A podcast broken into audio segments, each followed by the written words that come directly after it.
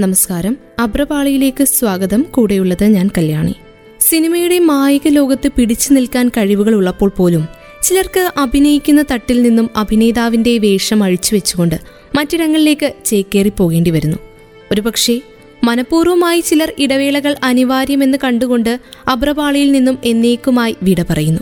ഇനി മറ്റു ചിലരാകട്ടെ പോകണമെന്നില്ല എങ്കിൽ കൂടി സാഹചര്യങ്ങളുടെ അമിത ഭാരം താങ്ങാനാവുന്നതിൽ അധികമാകുമ്പോൾ പതിയെ പ്രിയപ്പെട്ട പ്രേക്ഷകരോട് പോലും ഒരു നന്ദിവാക്ക് പറയാതെ മിണ്ടാതെ നടന്നകലും. അവർക്കൊക്കെ പക്ഷേ സിനിമ എന്നെന്നും ഉള്ളിലെ ഒരു മാന്ത്രിക മായിക ലോകമാണ്. എങ്ങും നിറയെ തിളങ്ങി നിൽക്കുന്ന നക്ഷത്രങ്ങളുടെ മായാലോകം. തിരിച്ചു വരണമെന്ന് കൊതിക്കുന്നത് ഒരുപക്ഷെ പ്രിയപ്പെട്ട പ്രേക്ഷകർ മാത്രമാണോ എന്ന് ഇടയ്ക്കിടെ നമുക്ക് തോന്നാം. ആടിയ വേഷങ്ങൾ മാത്രം പ്രേക്ഷകർക്കായി അവശേഷിപ്പിച്ചുകൊണ്ട് ചിലർ സിനിമയിൽ നിന്നും നടത്തുന്ന ദീർഘപലായനങ്ങൾ നമ്മളെ ഏവരെയും വേദനിപ്പിക്കും.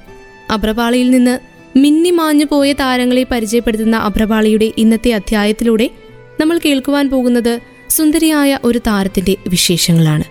ഒരു കാലത്ത് തെന്നിന്ത്യൻ സിനിമാ ലോകത്ത് നിറഞ്ഞു നിന്ന താരമാണ് പ്രിയാരാമൻ എന്ന നടി.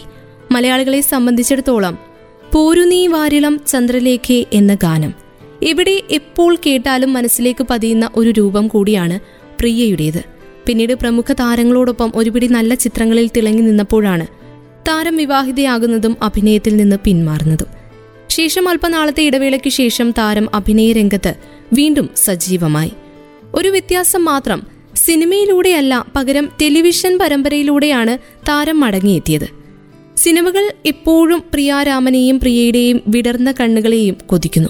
അഭിനയ റാണിയായി അരങ്ങിൽ പ്രിയാരാമൻ നിറഞ്ഞു നിന്ന ഒരു കാലഘട്ടം മലയാള സിനിമയ്ക്ക് ഉണ്ടായിരുന്നു. അക്കാലത്ത് തിളങ്ങിയ നായക നിരയിലുള്ള ഒട്ടുമിക്ക എല്ലാവരുടെയും ഒപ്പം നായികയായി അഭിനയിക്കുവാൻ പ്രിയാരാമന് കഴിഞ്ഞു. പോരുനീ വാരിളം ചന്ദ്രലേഖ എന്ന ആ ഒരു ഒറ്റ സുന്ദര ഗാനം മതി. പ്രിയാരാമനെ മലയാള സിനിമാ ഭൂപടത്തിൽ അടയാളപ്പെടുത്തുവാൻ. കാശ്മീരം എന്ന ചിത്രവും ഏറെ ശ്രദ്ധിക്കപ്പെട്ട ഒന്നായി. പോലീസ് കഥാപാത്രങ്ങളിൽ മലയാളത്തിൽ കൂടുതൽ തിളങ്ങിയ താരം സുരേഷ് ഗോപിയുടെ ചിത്രം. നടൻ പോലീസായി എത്തിയ മിക്ക ചിത്രങ്ങളും തിയേറ്ററുകളിൽ വൻ വിജയം നേടിയിട്ടുമുണ്ട്. പോലീസ് വേഷങ്ങളിൽ നിന്ന് മാറി എൻ എസ് ടി ആയി സുരേഷ് ഗോപി അഭിനയിച്ച ചിത്രമാണ് കാശ്മീരം എന്ന ചിത്രം. രാജീവ് അഞ്ചലിന്റെ സംവിധാനത്തിൽ ഒരുങ്ങിയ കാശ്മീരം എന്ന സിനിമ സൂപ്പർ താരത്തിന്റേതായി ഏറെ ശ്രദ്ധിക്കപ്പെട്ട ഒരു ചിത്രമാണ്. എ കെ സാജന്റെ തിരക്കഥയിലാണ് സംവിധായകൻ സിനിമ എടുത്തത്. സുരേഷ് ഗോപിക്കൊപ്പം ശാരദ രതീഷ് പ്രിയാരാമൻ ലാലു അലക്സ് കൃഷ്ണകുമാർ ഉൾപ്പെടെയുള്ള താരങ്ങളാണ് കാശ്മീരത്തിൽ പ്രധാന വേഷത്തിലെത്തിയത്. ഇപ്പോഴും ടെലിവിഷൻ ചാനലുകളിൽ കാശ്മീരം വരുമ്പോൾ പോരുനീ വാരിളം എന്ന മനോഹര ഗാനം താജിന്റെ പശ്ചാത്തലത്തിൽ മധുപാലും പ്രിയാരാമനും അബ്രപാളിൽ അവതരിപ്പിച്ച എക്കാലത്തെയും സർഗസുന്ദര ഗാനം കേൾക്കുമ്പോൾ തീർച്ചയായിട്ടും ഇവർ രണ്ടുപേരെയും നമ്മൾ ഓർക്കും. മധുപാലും പ്രിയാരാമനും തകർത്തഭിനയിച്ച ചിത്രം.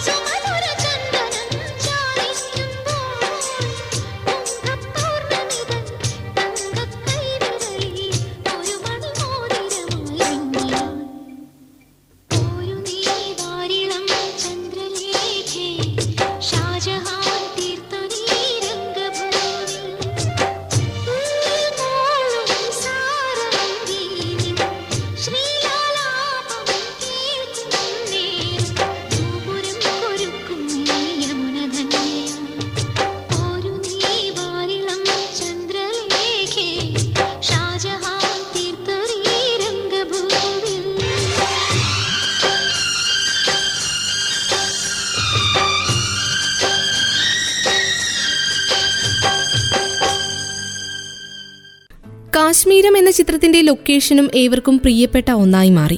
അഭിനയം കൊണ്ട് അഭിനേതാക്കൾ വിസ്മയിപ്പിച്ചപ്പോൾ പശ്ചാത്തലത്തിൽ ഒരുങ്ങിയ ഡൽഹി നഗരം സുന്ദര ദൃശ്യങ്ങൾ പ്രേക്ഷകർക്ക് സമ്മാനിച്ചു. സുരേഷ് ഗോപിയും ഡൽഹിയും പിന്നെ പ്രിയ രാമനും. ഡൽഹി പ്രിയയ്ക്ക് വളരെ ഇഷ്ടപ്പെട്ട സ്ഥലവും ധാരാളം സുന്ദര ഓർമ്മകൾ സമ്മാനിച്ച ഇടവും കൂടിയാണ്. അഭിനയം കഴിഞ്ഞ് ഇരുവശത്തുമുള്ള പുൽത്തകടിയിലിരുന്ന് ഭക്ഷണം. ആയിരത്തി തൊള്ളായിരത്തി തൊണ്ണൂറ്റി മൂന്നിലെ തണുപ്പുള്ള ഡിസംബർ മാസം വീണ്ടും ഡൽഹിയിൽ അവർ എത്തി അന്നാണ് ആദ്യമായി പ്രിയാരാമൻ സുരേഷ് ഗോപിയെ അടുത്ത് പരിചയപ്പെടുന്നത്. ഡൽഹിയിൽ കാശ്മീരം സിനിമയുടെ ലൊക്കേഷനിൽ പോകാനിറങ്ങുമ്പോൾ രഞ്ജിത്ത് ഹോട്ടലിന്റെ പടികളിൽ വെച്ച് ആറടി മൂന്നിഞ്ച് ഉയരമുള്ള ആ സുന്ദര സൂപ്പർ സ്റ്റാർ മുന്നിൽ നിൽക്കുന്നു. ചെറുചിരിയോടെ അദ്ദേഹം പറഞ്ഞു കലക്കണം കേട്ടോ ടി വിയിലൊക്കെ കണ്ടിട്ടുണ്ട് ഓൾ ദി ബെസ്റ്റ് അനുഗ്രഹങ്ങളും അഭിനന്ദനങ്ങളും ആവോളം തന്ന് അദ്ദേഹം അന്ന് നടന്നു നീങ്ങിയത് ഇന്നും മറ്റു തിരക്കുകളൊന്നുമില്ലാത്ത ദിവസങ്ങളിൽ വീട്ടിലെ നീളൻ ജനാലക്കരികിൽ ചാരി നിന്നുകൊണ്ട് പ്രിയാരാമൻ ഓർക്കും. ആ അനുഗ്രഹാശിസുകൾ പിന്നീട് അഭിനയ വഴിയിൽ പ്രിയക്ക് ഊർജമായി സുന്ദരവില്ലനും കണ്ണുകൾ കൊണ്ട് കഥ പറയുന്ന നടി പ്രിയാരാമനും ചേർന്നപ്പോൾ നല്ല ദൃശ്യചാരുത. പിന്നെ കാതുകൾക്ക് ഇമ്പമേകി ചിത്രയുടെയും എം ജി ശ്രീകുമാരന്റെയും മനോഹരമായ ആലാപനം. പിന്നെ ഗിരീഷ് പുത്തഞ്ചേരിയുടെ മാന്ത്രിക വരികൾ. ഇനി ഒരിക്കലും ഇതുപോലത്തെ പാട്ടുകൾ ഉണ്ടാകുമോ എന്ന് എന്ന് സംശയത്തോടെ നമ്മൾ കേൾക്കുന്ന മനോഹരമായ ഗാനങ്ങൾ. സ്ക്രീൻ പ്രസൻസ് കൊണ്ടും ഡയലോഗ് പ്രസന്റേഷൻ കൊണ്ടും അക്കാലത്തെ മറ്റു നടിമാരിൽ നിന്നും വ്യത്യസ്തമായ അനുഭവമായിരുന്നു മലയാള പ്രേക്ഷകർക്ക് പ്രിയാരാമൻ. അവർ മലയാള സിനിമയിൽ നിന്നും അകന്നു പോയപ്പോഴാണ് എത്രത്തോളം സ്പെഷ്യാലിറ്റി എത്രത്തോളം ഇമ്പാക്റ്റ് അവർ അഭിനയിച്ച ചിത്രങ്ങളിലൂടെ അവർ കൊണ്ടുവന്നു എന്നത് നമ്മൾ മലയാളികൾക്ക് മനസ്സിലായുള്ളൂ. നല്ലൊരു നർത്തകിയും അവതാരകയും കൂടിയാണ് പ്രിയ. എല്ലാത്തിനുമുപരി അവർ വലിയൊരു മനുഷ്യസ്നേഹി എന്ന് വിളിക്കാനാണ് എപ്പോഴും അവരെ അടുത്തറിയുന്നവർ ആഗ്രഹിക്കുക. ഉള്ളിൽ കാപട്യമില്ലാത്ത നന്മയുള്ള കറകളഞ്ഞ മനുഷ്യസ്നേഹി. പ്രിയയുടെ അടുക്കൽ ഒരു ആവശ്യം ചോദിച്ചു വരുന്നവന്റെ മുഖം നോക്കാതെ അവർ സ്വീകരിക്കുകയും അവർക്ക് വേണ്ടിയുള്ള സഹായങ്ങൾ ചെയ്തു കൊടുക്കുകയും ചെയ്തിട്ടുണ്ട്. ആ സഹായങ്ങൾ കൈപ്പറ്റിയിട്ടുള്ളവർ അവരെ നടിയേക്കാൾ ഉപരി ദൈവത്തിന്റെ അവതാരമായി കണ്ടു. പലർക്കും അവരുടെ ഈ നന്മയുടെ സഹജീവി സ്നേഹത്തിന്റെ കാര്യം വശമില്ല. അത് പുറത്തറിയിക്കാൻ ഒരിക്കൽ പോലും അവർ ശ്രമിച്ചുമില്ല. പ്രേക്ഷകർ പക്ഷേ തിരിച്ചുവരവനായി കാത്തുനിന്നു. മലയാളികളെ നിരാശപ്പെടുത്തിക്കൊണ്ട് അവർ വീണ്ടും വന്നയിടത്തേക്ക് തിരിച്ചുപോയി. തമിഴിലേക്ക്. അവിടെ സീരിയലുകളിൽ സജീവമായി. മലയാളികൾക്ക് പ്രിയാരാമനെ നഷ്ടപ്പെട്ടു.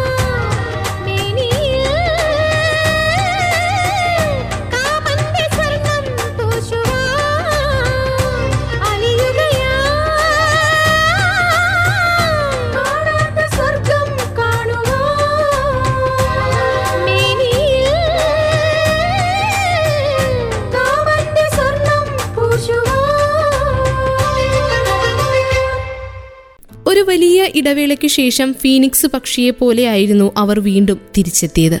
പഴയ പ്രതാപത്തിലേക്ക് മലയാള സിനിമയിൽ തന്റെ സിംഹാസനത്തിലേക്ക് രാജകീയമായി തിരിച്ചു വരണമെന്നായിരിക്കണം പ്രിയയുടെ ആരാധകർ അതിയായി ആഗ്രഹിച്ചതും. പക്ഷേ തിരിച്ചുവരവിലും അവരെ തേടി നല്ല കഥാപാത്രങ്ങൾ എത്തിയില്ല. പിന്നീട് അവർ സിനിമയിൽ നിന്നും അകന്നു. സിനിമ പുരുഷ കേന്ദ്രീകൃതമായിട്ടുള്ള ഒന്നാണ്. ടെലിവിഷൻ പരമ്പരകൾ സ്ത്രീകളുടേതും. സ്ത്രീകൾ തന്നെയാണ് അവിടെ ടാർഗറ്റ് ഓഡിയൻസ്. അപ്പോൾ അവരിൽ നിന്നൊരാൾ കഥാപാത്രമായി വരുമ്പോൾ പെട്ടെന്ന് കണക്ട് ചെയ്യാൻ പറ്റുമെന്ന് തോന്നി. മാത്രമല്ല സിനിമയുടെ സമയം പലപ്പോഴും അനുകൂലമായി തോന്നിയതുമില്ല. അതുകൊണ്ടാണ് ടെലിവിഷനിലേക്ക് താൻ ചുവട് മാറ്റിയതെന്ന് താരം പലയിടത്തായി പറഞ്ഞിട്ടുണ്ട്. അങ്ങനെയാണ് അവർ ടെലിവിഷൻ സ്ക്രീനിലേക്ക് കാവ്യാഞ്ജലി എന്ന പരമ്പരയിലൂടെ പ്രിയ പ്രേക്ഷകരുടെ മുന്നിലേക്ക് എത്തിയത്. സിനിമയിലേക്ക് എത്താതിരുന്നതിന്റെ പ്രധാന വിമർശനമായി അവർ പറയുന്നത് സിനിമ പുരുഷ കേന്ദ്രീകൃതമാണ് എന്നൊരു കാര്യമാണ്. പിന്നെ മറ്റൊരു പ്രധാന കാര്യം അവർ എപ്പോഴും പറഞ്ഞിട്ടുള്ളത് സിനിമയെ സംബന്ധിച്ചിടത്തോളം വിവാഹശേഷം നായികമാരെ അകറ്റി നിർത്തുന്ന പതിവുണ്ട്. അതിന് പ്രധാന കാരണമായി തോന്നിയത് കുടുംബത്തോടൊപ്പം കഴിയുന്നതിനിടയിൽ ഗ്ലാമറസ് റോളുകൾ ചെയ്യാൻ പലരും തയ്യാറാകാത്തതാവാം. അങ്ങനെ വരുമ്പോൾ നായികമാരെ ഒരു പരിധിവരെ ഒഴിവാക്കും. അല്ലെങ്കിൽ അപ്രസക്തമായ കഥാപാത്രങ്ങൾ നൽകി അവരെ ഒതുക്കുമെന്നും പ്രിയാരാമൻ അഭിപ്രായപ്പെടുകയുണ്ടായി.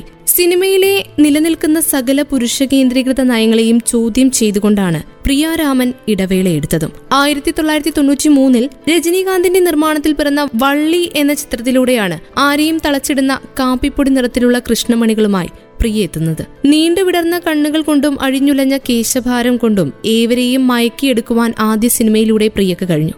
തൊണ്ണൂറുകളിൽ ആരംഭിച്ച ചലച്ചിത്ര സബരിയ പിന്നീട് രണ്ടായിരത്തി എട്ട് വരെ തുടർച്ചയായി നീണ്ടു. അത് കഴിഞ്ഞാണ് സിനിമയിൽ നിന്നും അവധിയെടുത്തുകൊണ്ട് അവർ വിട്ടുനിന്നത്. കാരണങ്ങൾ എന്തെന്ന് അന്വേഷിക്കുന്നതിന് മുൻപ് തന്നെ അബ്രപാളിക്ക് പിന്നിലേക്ക് ഓടിയൊളിച്ചു പ്രിയതാരം പ്രിയാരാമൻ.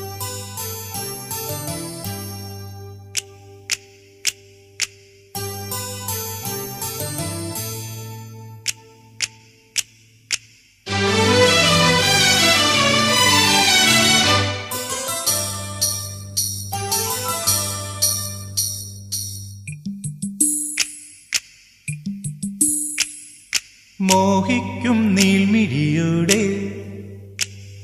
ദാഹിക്കും ചേതനയുടെ.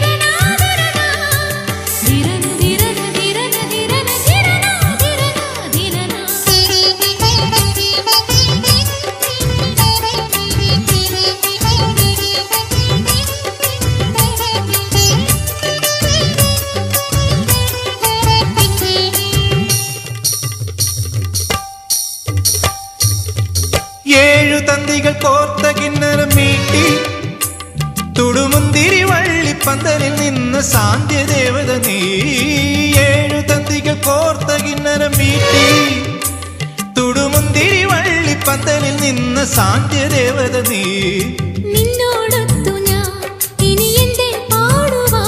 കുളു തെന്നൽ തൊട്ട കണ്ണിപ്പൂവിൻ നാണം കണ്ടു ഞാൻ. മുഴുതെന്നൽ തൊട്ട കന്നിപ്പൂവിൻ നാണം കണ്ടു ഞാൻ.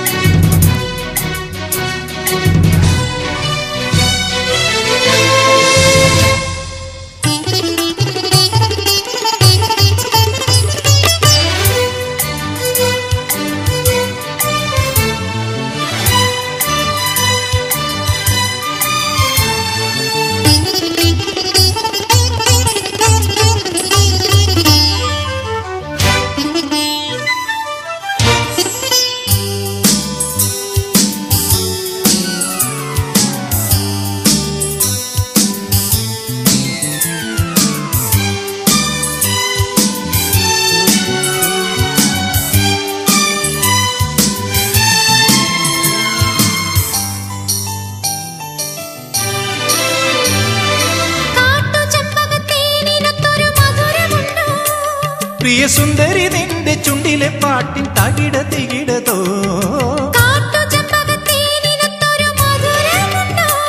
പ്രിയ സുന്ദരി നിന്റെ ചുണ്ടിലെ പാട്ടിൻ പ്രണയ മധുരമോ? ചിത്ര പൂർണിമ വന്നു കുടമുള്ള കുടമുല്ലപ്പൂവോ ലില്ലിപ്പൂവോ കൂടെ പോരുന്നു.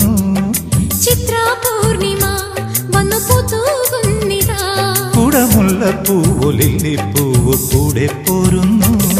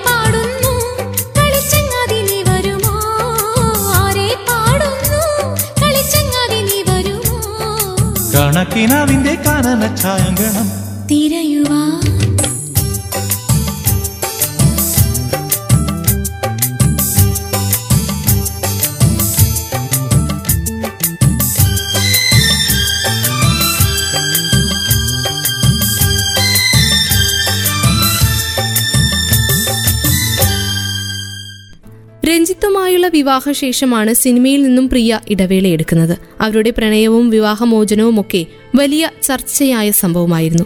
അഭിപ്രായ വ്യത്യാസങ്ങൾ വിവാഹ ജീവിതത്തിന്റെ താളം തെറ്റിച്ചപ്പോഴാണ് വിവാഹമോചനത്തിനായി പ്രിയ തീരുമാനിക്കുന്നത്. ഇരുവർക്കും രണ്ട് മക്കളുമുണ്ട്. രണ്ടുപേരും അഭിനേത്രിയുടെ ഒപ്പമാണ് താമസിക്കുന്നത്. ഏറ്റവും സന്തോഷവതിയാണ് ഇപ്പോൾ താനെന്നുമാണ് പ്രിയ പറയുന്നത്. സിനിമയിലേക്ക് ഉണ്ടാകില്ലേ എന്ന് ചോദിക്കുന്നവരോട് ഒന്നു മാത്രമേ പറയുവാനുള്ളൂ താരത്തിന്. സിനിമയിൽ ഉണ്ടായിരുന്നപ്പോൾ ഒരുപിടി നല്ല കഥാപാത്രങ്ങൾ പ്രേക്ഷകർക്കായി നൽകാൻ സാധിച്ചു. ഇപ്പോഴും അന്ന് അവതരിപ്പിച്ച് അനാവൃതമാക്കിയ സിനിമകൾ പ്രേക്ഷകരുടെ മനസ്സിൽ നിറഞ്ഞു നിൽക്കുന്നുണ്ട്. അപ്പോൾ അപ്രധാനമായ വേഷങ്ങൾ ചെയ്ത് വില കളയേണ്ടതില്ലല്ലോ എന്നാണ് അഭിനയത്തിലേക്ക് ഇനി തിരിച്ചുവരവില്ലേ എന്ന് ചോദിക്കുമ്പോഴൊക്കെ പ്രിയാരാമൻ സ്വതവേയുള്ള ചിരിയോടെ നൽകിയ മറുപടി.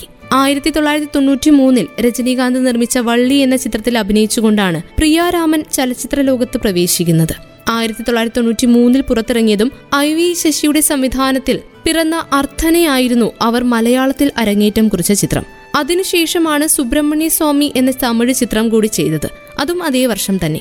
പിന്നീട് തൊട്ടടുത്ത വർഷം കാശ്മീർ ഇറങ്ങുന്നു. ആ വർഷം തന്നെ അടുത്തടുത്തായി പ്രിയയ്ക്ക് സിനിമകൾ ചെയ്യേണ്ടി വന്നു. ആ വർഷം കാശ്മീരത്തിനോടൊപ്പം പ്രിയയുടെ മറ്റ് മൂന്ന് സിനിമകൾ കൂടി പ്രദർശനത്തിനെത്തി. കാശ്മീരത്തിന് ശേഷം സൈന്യം അത് കഴിഞ്ഞ് മാന്ത്രികം പിന്നെ തുമ്പോളിക്കടപ്പുറം.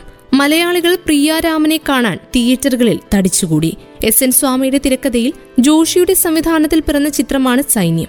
തൊണ്ണൂറിലെ ഏറ്റവും ബഡ്ജറ്റ് കൂടിയ ഒരു സിനിമ മലയാള സിനിമയെ വേറെ തലത്തിലെത്തിച്ച ഒരു സിനിമ. ഒരു ഹിന്ദി സിനിമ പോലെ തോന്നുന്ന മലയാള സിനിമ. നായർ സാബിന് ശേഷം ഡിഫൻസ് ഫോഴ്സിനെ ബേസ് ചെയ്തിറക്കിയ പടം. അതായിരുന്നു സൈന്യം എന്ന ചിത്രം. ഒരിക്കലും മറക്കാനാകാത്ത സിനിമയിൽ അവിസ്മരണീയ പ്രകടനമാണ് പ്രിയ നടത്തിയത്. കേഡറ്റ് ശ്രദ്ധ കൗളായി പ്രിയയെ നിശ്ചയിച്ചപ്പോൾ തന്നെ ജോഷിക്ക് ഉറപ്പായിരുന്നു ആ കഥാപാത്രത്തോട് പ്രിയ നീതി പുലർത്തുന്നത് പോലെ ആരും വരില്ല എന്ന്. അങ്ങനെ ശ്രദ്ധ കൗൾ അടയാളപ്പെടുത്തപ്പെട്ടു. ശ്രദ്ധ ശ്രദ്ധിക്കപ്പെട്ടു. വളരെ മാസ് ഇൻട്രൊഡക്ഷൻ സീനായിരുന്നു ചിത്രത്തിൽ ശ്രദ്ധ കൗളിന്റേത്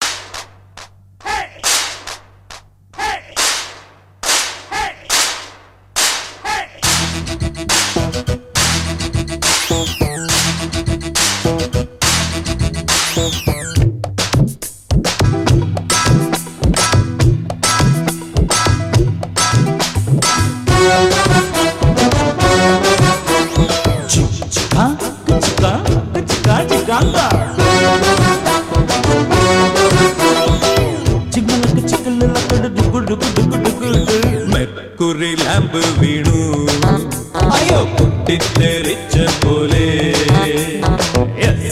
റാക്കറ്റ് ഒന്ന് വഴി വിട്ട് തിരിച്ചു വന്നു പുത്തനായി വാങ്ങിയൊരു ഹാമിക്കോ മിറാഷോ ഇവൾ ഹം കേസേ ഹേ കേസേ ഹം കേസേ ഹേ ലടുക്കി അതെ പൊട്ടിത്തെറിച്ച പോലെ എസ് എൽ വി റോക്കറ്റൊന്ന് വഴി വിട്ട് തിരിച്ചു വന്നു.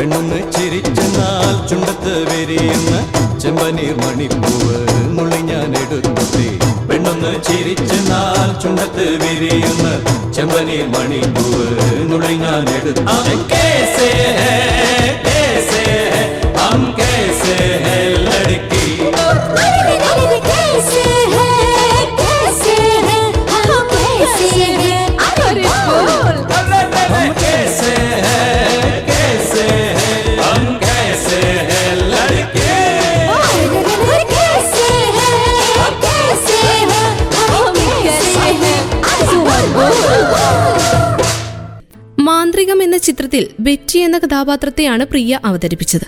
തൊണ്ണൂറുകളിൽ കേരളത്തിൽ ഈ പടം സൃഷ്ടിച്ച ഓളം ഒന്ന് വേറെ തന്നെയായിരുന്നു. മോഹൻലാലിനൊപ്പം ആദ്യമായി അഭിനയിച്ച ചിത്രം കൂടിയാണ് മാന്ത്രികം. അതിനുശേഷം എത്തിയ തുമ്പോളി കടപ്പുറം എന്ന ചിത്രം. അത് പ്രിയാരാമന് ഏറെ വെല്ലുവിളികൾ നിറഞ്ഞ ഒരു കഥാപാത്രത്തെയാണ് സമ്മാനിച്ചത്. പക്ഷേ ആ അഭിനേത്രിയുടെ പക്കൽ ആ വേഷവും ഭദ്രമായിരുന്നു എന്നവർ തെളിയിച്ചു. സിൽക്ക് സ്മിതയ്ക്ക് പ്രാധാന്യമുള്ള ഒരു നല്ല വേഷം മലയാളം മെയിൻ സ്ട്രീം പടത്തിൽ കിട്ടിയിട്ടുണ്ടെങ്കിൽ അത് ഈ പടത്തിൽ മാത്രമാണ്. പള്ളിവാതുക്കൽ തൊമ്മിച്ചനിലൊക്കെ ഉണ്ടെന്ന് പറഞ്ഞാലും വളരെ തീരെ കുറച്ച് സീനുകളിൽ മാത്രമേ അവർ അഭിനയിച്ചിട്ടുള്ളൂ. ഈ പടത്തിൽ പക്ഷേ നായിക പ്രാധാന്യമുള്ള വേഷമായിരുന്നു സിൽക്ക് സ്മിതയ്ക്ക് ലഭിച്ചത്. പിന്നെ ഈ ചിത്രത്തിലെ മറ്റൊരു പ്രധാനപ്പെട്ട താരം വിജയരാഘവനാണ്. വിജയരാഘവന്റെ കാര്യം പറയാനാണെങ്കിൽ ഇതേപോലെ പൗരുഷമുള്ള നിരവധി കഥാപാത്രങ്ങൾ അദ്ദേഹം ആ സമയങ്ങളിൽ സ്ഥിരം ചെയ്തിട്ടുണ്ടായിരുന്നു. ഒരുപാട് സ്ത്രീകൾക്ക് വിജയരാഘവനോടും മുരളിയോടുമൊക്കെ വലിയ ആരാധനയായിരുന്നപ്പോഴും പ്രിയ അവതരിപ്പിച്ച ശക്തമായ സ്ത്രീ കഥാപാത്രത്തെ അവർ അഭിമാന പുരസ്സരമാണ് നോക്കിക്കണ്ടത്. അത്രത്തോളം തന്റെ മെയ്വഴക്കങ്ങളും ശാരീരിക ചലനങ്ങളും ഒക്കെ മേരി എന്ന കഥാപാത്രത്തിലേക്ക് പരകായ പ്രവേശം ചെയ്തുകൊണ്ടാണ് അവർ അവതരിപ്പിച്ചത്. പ്രൊഫഷണൽ അഭിനയമാണ് അവരുടേതെന്ന് പല സംവിധായകരും സമ്മതിച്ചു തന്നിട്ടുള്ള കാര്യവുമാണ്. മനോജ് കെ ജയനുമൊത്തുള്ള കോംബോ വർക്കൗട്ടായി എന്ന് തന്നെ പറയാം. ഇരുവരുടെയും റൊമാന്റിക് രംഗങ്ങൾ അളവൊട്ടും കവിഞ്ഞു പോകാതെ കൃത്യമായി ചേരുംപടി ചേരുകയായിരുന്നു ഈ സിനിമയിൽ. തുമ്പോളിക്കടപ്പുറം എന്ന ചിത്രത്തിലെ ഗാനങ്ങളും super hit. O N V Kurup രചിച്ച് സലീൽ ചൗധരി ഈണമിട്ട അതിമനോഹര മാർദ്ദവ ഗാനങ്ങൾ. അതിലൊരുപക്ഷേ എല്ലാവരുടെയും ഹൃദയത്തിൽ ആഴത്തിൽ തറഞ്ഞു കയറിയത് കെ ജെ യേശുദാസ് ആലപിച്ച കാതിൽ തേന്മഴയായി എന്ന ഗാനമായിരിക്കണം.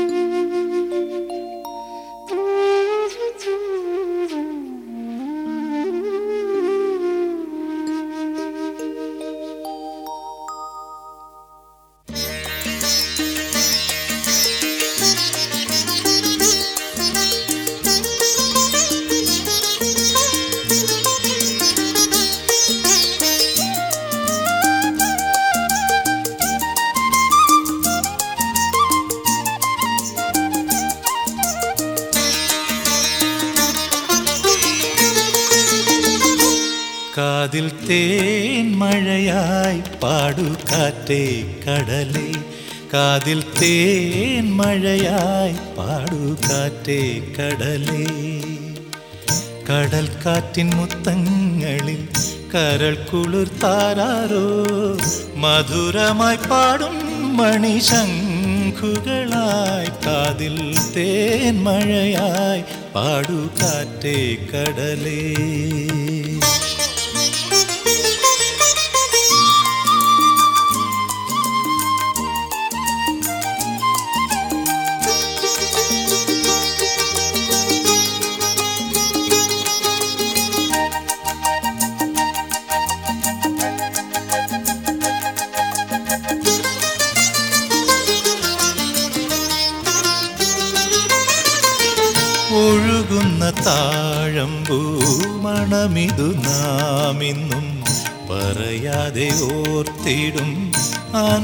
അനുരാഗഗാനം പോലെ.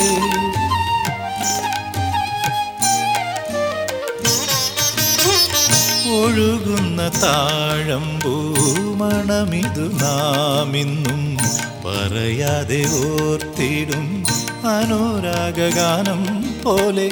ഒരുക്കുന്നു കൂടൊന്നിതാ. ഒരുക്കുന്നു കൂടൊന്നിതാ.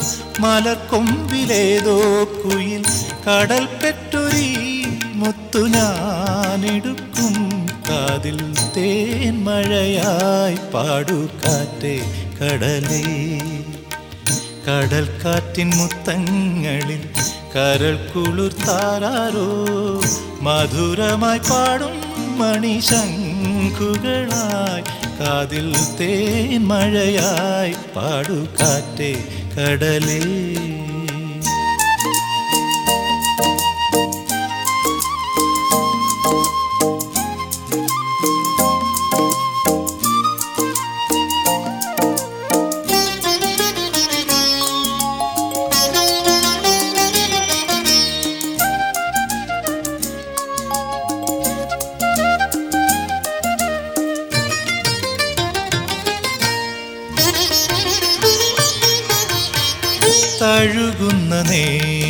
പൊന്നിതളുകൾ കൂമ്പുന്ന മലരിന്റെ നാണം പോ അരികത്തു നിൽക്കുന്നു നീ.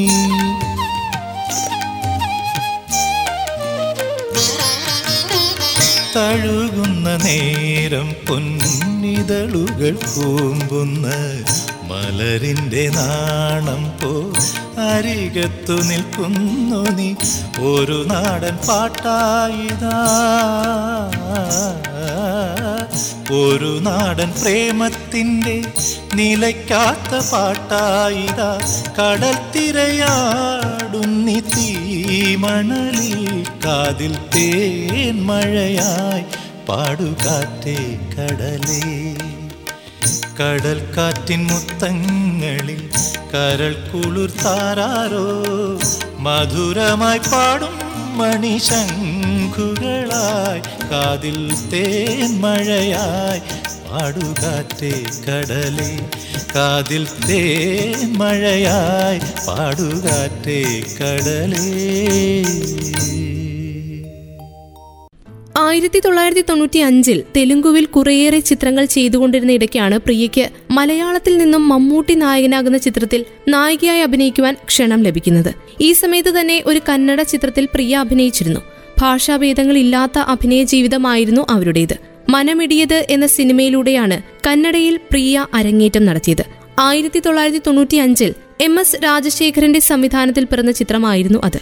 ലീഡ് റോളുകളിൽ അഭിനയിച്ചത് ശിവരാജ് കുമാറും പ്രിയാരാമനും ചിത്രം കന്നഡയിലെ സിനിമാ കൊട്ടകകളെ ഇളക്കി മറിച്ചു. ഉപേന്ദ്രകുമാറിന്റെ സംഗീതത്തിൽ പിറന്ന ഗാനങ്ങൾ ഭാഷയുടെ അതിർവരമ്പുകളെ ഒക്കെ മറികടന്നുകൊണ്ട് ഇന്നും ആസ്വാദകരെ കണ്ടെത്തുന്നു. മലയാളത്തിൽ ഈ സമയത്താണ് number one Snehatheeram Bangalore north എന്ന ചിത്രം എത്തുന്നത്. ഫാസിൽ തിരക്കഥ രചിച്ച് സത്യനന്ദിക്കാടിന്റെ സംവിധാനത്തിൽ പിറന്ന ഒരു കുടുംബ ചിത്രം ചിത്രത്തിലെ പാട്ടുകളും സൂപ്പർ ഹിറ്റ്. ജെറി അമൽദേവിന്റെ സംഗീതത്തിൽ ഗിരീഷ് പുതഞ്ചേരിയുടെ വിസ്മയിപ്പിക്കുന്ന അക്ഷരങ്ങൾ. എസ് ജാനകിയുടെ മേലെ മേലെ വാനം വാനം നീലെ എന്ന ട്രാക്ക്. ആ ട്രാക്ക് കേൾക്കുമ്പോൾ പ്രിയ രാമനെയും രണ്ടു കുട്ടികളെയും ഓർമ്മ വരാത്തത് ആർക്കാണ്? ഹേമ എന്ന കഥാപാത്രം പ്രിയയുടെ കരവലയത്തിൽ സുരക്ഷിതമായിരുന്നു എന്ന് മാത്രമല്ല ഹേമയ്ക്ക് അധിക ചാരുത കൈവന്നത് ഒരുപക്ഷെ പ്രിയ ആ ഒരു ചിത്രം അവതരിപ്പിച്ചത് കൊണ്ട് മാത്രമായിരിക്കണം. പിന്നീട് അതേ വർഷം തന്നെ തെലുങ്കുവിൽ നിന്നും മൂന്ന് ചിത്രങ്ങൾ. ആദ്യ തെലുങ്ക് സിനിമയുടെ വിജയത്തെ തുടർന്ന് വിളികൾ അനവധി അവരെ തേടിയെത്തി. ഏറെ തിരക്കുകളുള്ള കാലം. പക്ഷേ സമയക്കുറവ് മൂലം ഒഴിവാക്കിയ നല്ല കുറെ അവസരങ്ങളും പ്രിയയ്ക്ക് ഈ വർഷം ഉണ്ടായി. തെലുങ്കുവിൽ മൂന്ന് വ്യത്യസ്ത വേഷങ്ങൾ സന്ധ്യ ഭാരതി ജാനകി എന്നിങ്ങനെയുള്ള മൂന്ന് വേഷങ്ങൾ മൂന്നിടത്ത് നിൽക്കുന്ന വേഷങ്ങൾ തെലുങ്ക് ആരാധകർക്ക് പ്രിയയുടെ അഭിനയത്തെ മാത്രമല്ല ഉദിച്ചു വരുന്ന ആ താരത്തെ പ്രോത്സാഹിപ്പിക്കുവാനും വലിയ ആഗ്രഹമായിരുന്നു. അന്ന് അവർക്ക് തെലുങ്കുവിൽ നിന്ന് കിട്ടിയ പിന്തുണ ഇന്നും നടിക്ക് ലഭിക്കുന്നു. അതുകൊണ്ട് തന്നെ തെലുങ്ക് കുടുംബ പ്രേക്ഷകർക്ക് മുന്നിൽ മിനി സ്ക്രീനിൽ അവർ ഇന്നും അഭിനയിക്കുന്നുണ്ട്. ആയിരത്തി തൊള്ളായിരത്തി തൊണ്ണൂറ്റിയാറിൽ ഒരു മലയാളം സിനിമ കൂടി പ്രിയാരാമന്റേതായി പുറത്തുവന്നു. പക്ഷേ അത് വിജയമായില്ല. നാലാം കെട്ടിലെ നല്ല തമ്പിമാർ എന്നായിരുന്നു ആ ചിത്രത്തിന്റെ പേര്. ആ ചിത്രം ശ്രദ്ധിക്കപ്പെടാതെ പോയി. ആ വർഷം തന്നെ തുളസിദാസിന്റെ സംവിധാനത്തിൽ കുങ്കുമച്ചെപ്പ് എന്ന ചിത്രത്തിൽ അവർ വീണ്ടും എത്തി മനോജ് കെ ജയൻ ശോഭന എന്നിവരായിരുന്നു സഹതാരങ്ങൾ. കുങ്കുമച്ചെപ്പിലെ ദീപ എന്ന കഥാപാത്രം ഇന്നും ആരാധകർ ഓർത്തിരിക്കുന്ന ഒന്നാണ്. അതിനുശേഷം തെലുങ്കുവിൽ വീണ്ടും രണ്ട് സൂപ്പർ ഹിറ്റ് സിനിമകൾ കൂടി. അത് കഴിഞ്ഞാണ് കന്നഡയിലേക്ക് ഒരു ചിത്രം കൂടി ചെയ്തത്. വീണ്ടും മലയാളത്തിലേക്ക് അവർ തിരിച്ചെത്തി.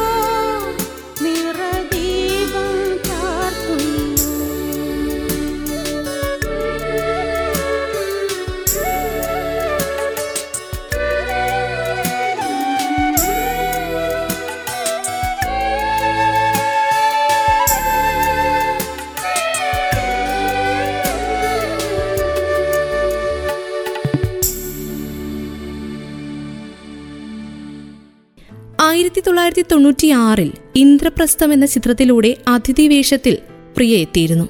ആ ചിത്രത്തിൽ അങ്ങനെ ഒരു സ്പെഷ്യൽ അപ്പിയറൻസിന് ശേഷമാണ് ഭൂപതി എന്ന സിനിമയിൽ ജൂലി വില്യംസായി പ്രിയ എത്തുന്നത്.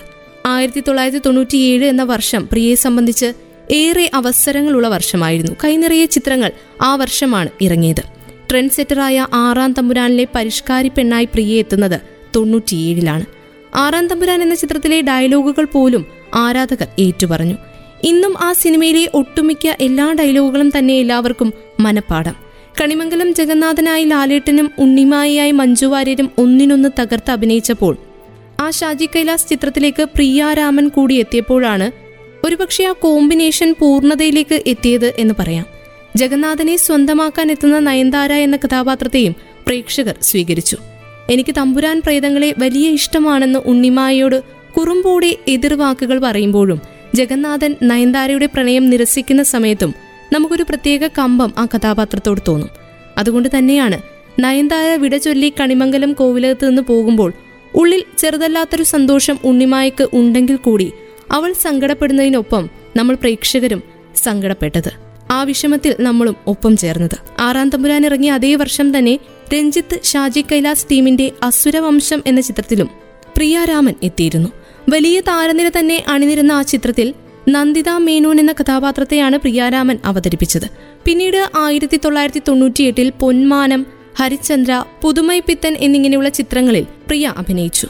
തമിഴിൽ ഒട്ടനവധി ചിത്രങ്ങൾ പ്രിയയെ തേടി വന്നുകൊണ്ടിരുന്നു. മലയാളത്തെക്കാളേറെ തെലുങ്കുവിൽ നിന്നും തമിഴിൽ നിന്നുമാണ് പ്രിയയ്ക്ക് അവസരങ്ങൾ അനവധി എത്തിയതും. വീണ്ടും മലയാളത്തിൽ നിന്നും വിളി വന്നത് സ്പർശം എന്ന ചിത്രത്തിലേക്കായിരുന്നു. ഒരുപാട് തിരക്കുകൾക്കിടയിൽ നിന്നുകൊണ്ട് പൂർത്തിയാക്കിയ ഒരു ചിത്രമാണ് അത്. മോഹൻ രൂപിന്റെ സംവിധാനത്തിൽ ആയിരത്തി തൊള്ളായിരത്തി തൊണ്ണൂറ്റി ഒൻപതിലാണ് അങ്ങനെ ഒരു ചിത്രം പുറത്തേക്ക് വന്നത്. വലിയ വിജയമായില്ല ആ ചിത്രമെങ്കിലും വലിയ താരനിര അണിനിരന്ന ചിത്രമായിരുന്നു അത്. മനോജ് കെ ജയൻ തിലകൻ സിദ്ദിഖ് എന്നിവരായിരുന്നു പ്രധാന വേഷങ്ങളിൽ എത്തിയത്. സ്പർശത്തിൽ രജനി എന്ന കഥാപാത്രത്തെയാണ് പ്രിയാരാമൻ അഭ്രപാളിയിൽ അവതരിപ്പിച്ചത്.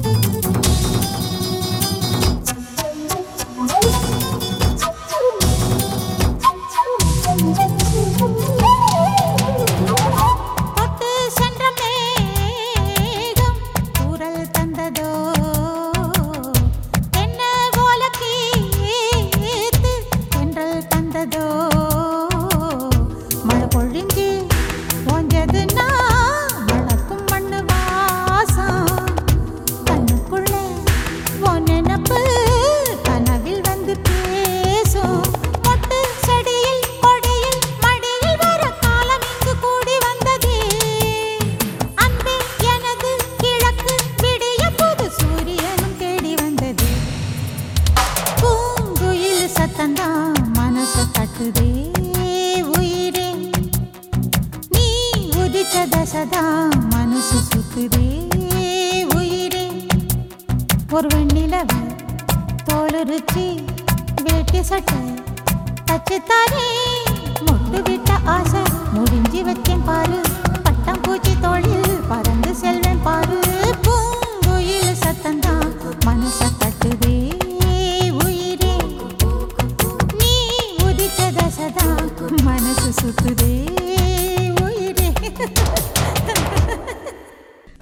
ആയിരത്തി തൊള്ളായിരത്തി തൊണ്ണൂറ്റി ഒൻപതിൽ നേസം പുതുസ് എന്ന സിനിമയിലൂടെയാണ് രഞ്ജിത്തും പ്രിയാരാമനും പ്രണയത്തിലാവുന്നത്.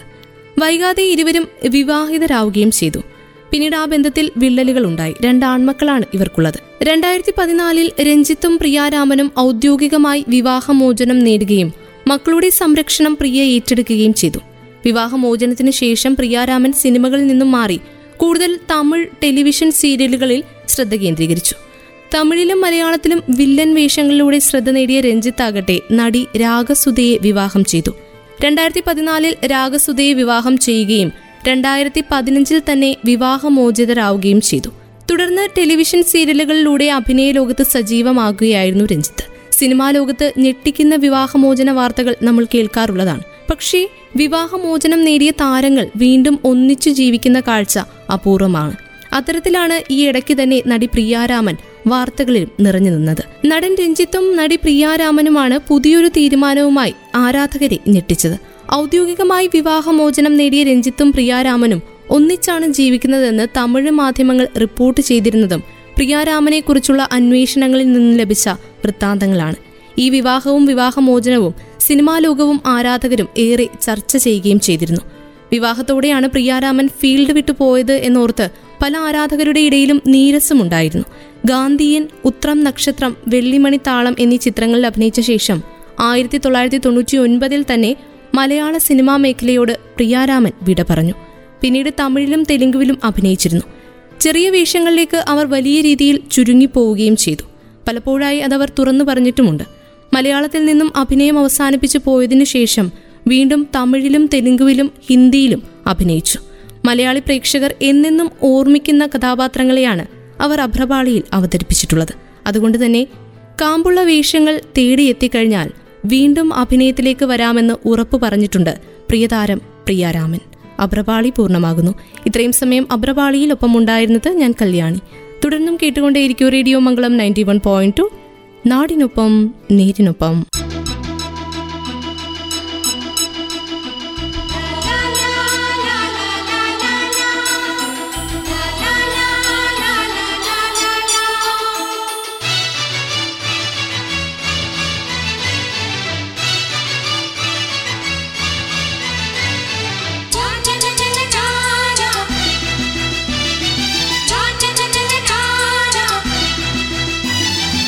ரோசாப்பூ சின்ன ரோசாப்பூ.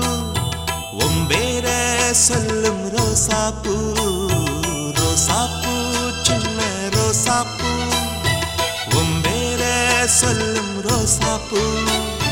காத்தில் ஆடும்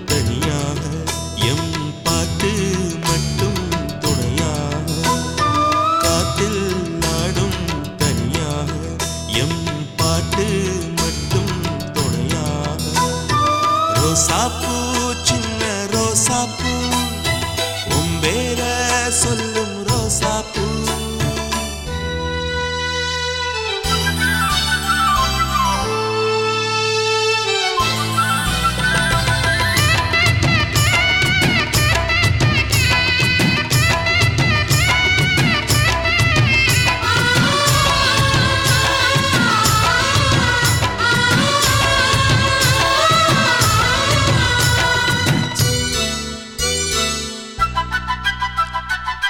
மனசெல்லாம் பந்தலிட்டு மல்லிக்கொடியாக உன்ன விட்டே. உசுருக்குள் கோயில் கட்டி பொன்ன கொரு வச்சு கொண்டாடினே. மழை பெய்ஞ்சாதானே மண் வாசம் நினைச்சாலே பூவாசந்தா பாத மேலே